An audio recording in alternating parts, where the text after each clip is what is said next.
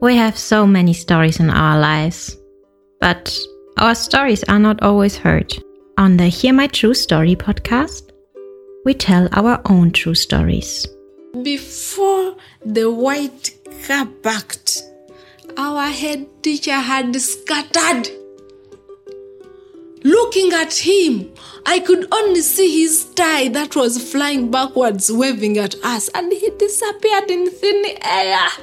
I want to share my life story. I want to share my voice with the people because I know that uh, just a small joke I can tell through this, this podcast, it will make someone smile. When you ask me what I fear most in life, I would definitely respond to you and say it's fear itself. We are fighting for togetherness. We are fighting for equal rights.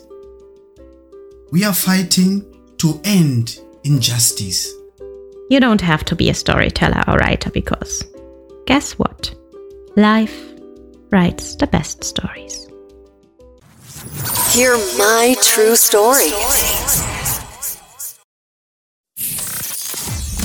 This is your favorite time of the week with your number one one podcast. Hear my true story.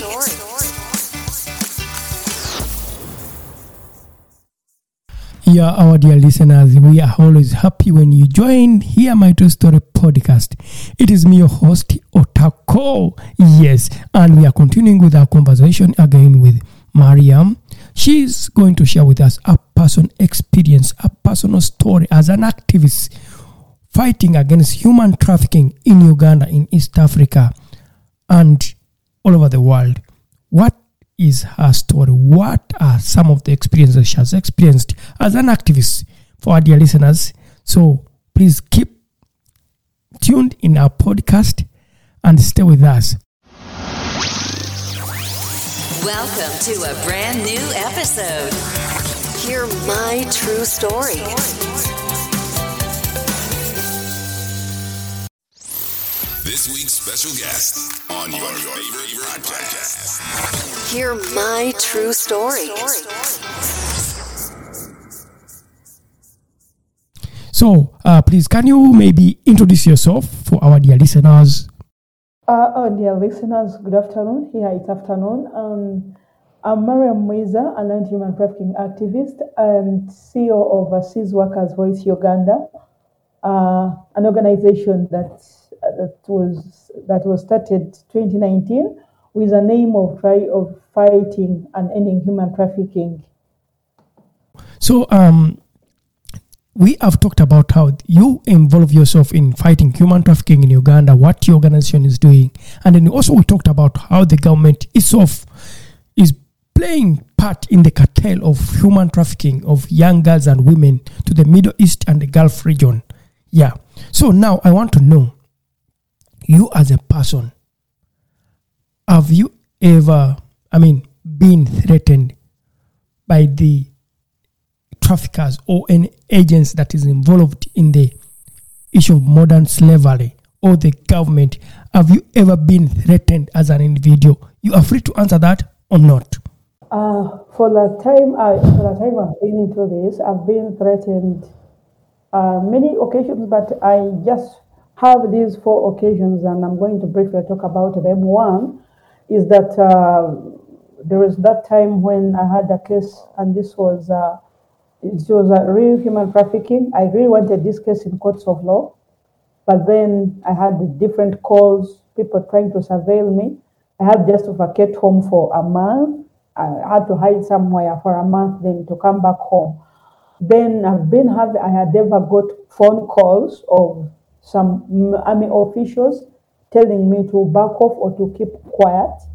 And even there is this scenario whereby my own brother was arrested. In the arrest, in when he was being tortured, beaten, you know, pouring hot water on him, they just in among whatever it was, but they made sure they bring me in. So it also actually put me on step for some time. I saw I was risking the life of my brother, but then I had no option. And then also in uh, ways how I've been uh, threatened is that, like I told you as I was coming, I, I in the morning I got uh, as I was going to work, I got a message that was really scary. You know, someone tells you, Are you safe where you are? So I've been threatened, and uh, times, yes, I don't feel so comfortable to be in public places. I only appear once, and when I appear, I just appear when I'm so sure that maybe the place I'm in is very safe, because I know these are deadly people who are capable of doing anything. And in the last instance, I never confronted one trafficker who actually told me frankly that, but are you aware that the person you're confronting is armed? Now, out of my stubbornness, I also asked him that, how sure that am I also not armed? no, I was just trying to make myself strong, but it was between life and my life was between death and, you know, by thank God I survived and I reached home. So I've been into it all. I've got those such scaring messages. I've been called, you know, I've been into all that. I think briefly that's how I can explain about it. Mm. I mean, uh, uh, as in, after being threatened by so many, have you thought of um, quitting activism in such an environment like No. Uganda? No, no, no, no, no. I had never, and I will never, and I don't think I will ever, because the last person that called me when I had run away from home was my mother, crying terribly and asking me to stop that, to stop the work I'm doing. I boldly told her mother, I love you so much, but if there is something I can never quit, is this activism. So I had never thought of quitting and never will I. because I really work so much to see my community changing and you know it starts with you and I. Because the moment I'm courageous I know other people will learn from me. That even when I'm short there are those that are really going to gain courage and they will be inspired by my courageous and I mean I'm inspiring some. So I never thought and I don't think I will ever quit yeah So, uh, I mean, um, what are some of your successful stories in combating or in fighting modern slavery or human trafficking in Uganda? some of the successful stories Oh, was uh, one of them was that worked on a case of Nambelke Christian Alet who passed on from Oman. In 2019, I managed to repatriate that body back home and uh, I managed to make sure that the traffickers were arrested, were taken to courts of law, much as we haven't came, come to the final ruling of the issue, but at least I made a record and you know, everyone knew that, you know, in trafficking, such cases can be handled. Since 2019, that case, and, and, and, and I made sure the two traffickers uh, will be inside. That one actually, whenever I remember that case, I get more strong because this is case, this uh, trafficker was one of the government officials. And, you know, so it was hard for me, sure, to use my efforts to make sure that he is and the girlfriend be arrested. It was it's one of the stories that whenever I read about or whenever I think about it, I just feel yes. And then another story is I've, I've, I've through my influence, I've managed to repatriate more than uh, 100 girls that are already stranded on the deportation center with no help and no hopes of coming back. Uh, you know, just meeting these girls at the airport and they just hug me. They carry me in these videos. When I look at these videos, I'd be like, wow. And they're like, for us, we thought you were a very big woman. Kumbe, you're just a person like us, you know. So that story also, whenever I see such, I just feel like, yes. And then maybe another story is that some of the those that I just think of and I'm like, yes, is that I, among the many girls that I have brought back, there are those that at least have tried to support, to empower. So whenever I see them, you know, calling and say, we thank God we met you or we are who we are because of you. Briefly, that's how I can actually don't only stop on the trafficking girls, but these young girls that are sexually harassed by uh, men in communities. I've also worked on those cases. So every Mm. time I see such achievements running to court, you know, trying to save these people, challenging the judges, putting down, you know, challenging these masquerading lawyers, police officers. You know, I have worked on the stories that there are some of top police officials who've been sacked out of office because of me. I just go to the straight to the to the to, the bosses and like this one is in fueling human trafficking. Here I have the evidence, and these people are sacked out of offices. I just feel this is one also that stories that actually one way is how we can, like I was explaining earlier that uh, since these uh, recruiters, some of them are into these offices, so when they are moved out or when they are thrown out, you know, there is hope that the ones who will come will have this fear in them that we shouldn't be part of this cartel. Yeah. Enjoying this episode? Leave a review now. Hear my true story. Yeah, so that brings after your wonderful successful stories, yeah. I, I want to just ask you. I mean, uh, how do you manage to do this?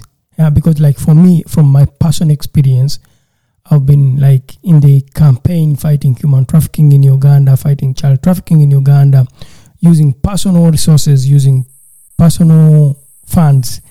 I mean, not having funding from the government and that. I mean, for you, who funds you to do the thing, to repatriate, to get girls from the destination, from the countries where they're working back to Uganda? Who funds you? For the for the four years now in this, Hmm. uh, I just have like three people that I can applaud that have stood me where they they try to stand. And these some of were little, you know, some politicians who have maybe a heart of their country. But then apart from those three, and they did it once, like they were trying to support me once. But the rest, I haven't gotten anyone to stand or support me financially. Oh my God, they, we are really not able to get her, but I think I can make a call to her and then try to to conclude the conversation because I think her laptop went off. She didn't charge it, and maybe I can just make a call. I hope that will work. Make sure to leave a review. This makes our day and fuels future episodes. Hear my true story. Follow on Apple Podcasts. Hear my true story. Yeah, our dear listeners, uh, we we lost our guest. Virtual is not easy, but yeah, I think our computer went off and couldn't continue with the conversation. And we tried to reach her with the phone, and really the sound was not really good. But what I can say, she had shared a lot with us, her successful story, her challenges, what she has achieved in working as a human rights activist fighting for human right in Uganda, but also trying hard to bring back the girls who end up being trafficked in the Middle East. If you don't have information about human trafficking in Uganda, in East Africa, and Africa, how girls end up in the Middle East, end up in the Gulf region, you can go online and look for this information. But I'll put also some information on this podcast that can reach you more information about this issue. But however, those who have been listening from part one of the conversation with Mariam to part two, and then now part three, one thing that I could want to ask our listeners you can really support our cause by just donating. As Hear My True Story podcast, we are really going to get her a laptop because that's one of the things that she talked about in the conversation with me that there is no laptop, there is no computer to use in their office as they try hard to fight human trafficking in Uganda. For that case, as Hear My True Story podcast, we shall offer that laptop to our guest. For those listeners who really want to contribute to the support of this conversation, to support this cause from Maria, how she fights human trafficking in Uganda, yes, of course, you can also donate to her. I'll put the contact uh, information in this episode, how you reach her. You look at the description of the episode, you'll get more information how to reach Mariam. But also those who really want, who enjoy the f- conversation that we do on our podcast, you can go to our website, hearmytruestory.com. You find a link how to donate. You can donate anything you want. But also on this same episode, you can find a link how to support our podcast. We shall be really happy because you make us to be able to create such good content for you to follow and to reach all these voices that cannot be heard. But our podcast, we share our own stories, we tell our own stories, we share our conversations. That's why we inviting more guests from all over the world. I hope we can expand our podcast to bigger places beyond East Africa, but also to other parts. I mean, Africa.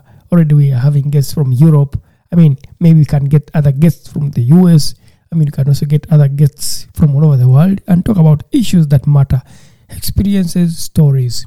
Thank you so much for listening, and I would say we are always grateful to have you, our listeners.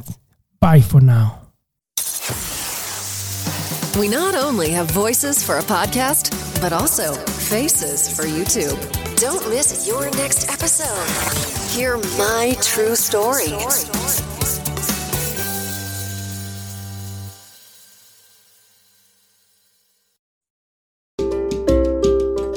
Thank you for listening to our podcast, Music by Edwin Matovu, hosted and produced by Otako.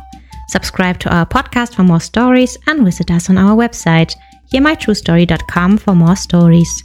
All the links are listed in the show notes of this podcast.